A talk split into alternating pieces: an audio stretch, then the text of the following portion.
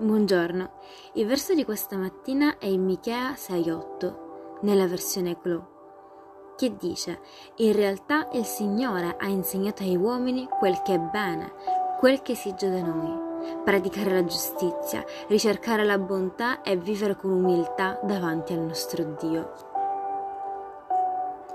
È importante trattare gli altri in modo equo e imparziale, mostrare misericordia a chi non ha bisogno e vivere in umiltà davanti a Dio, non ponendoci come più grandi o più importanti degli altri.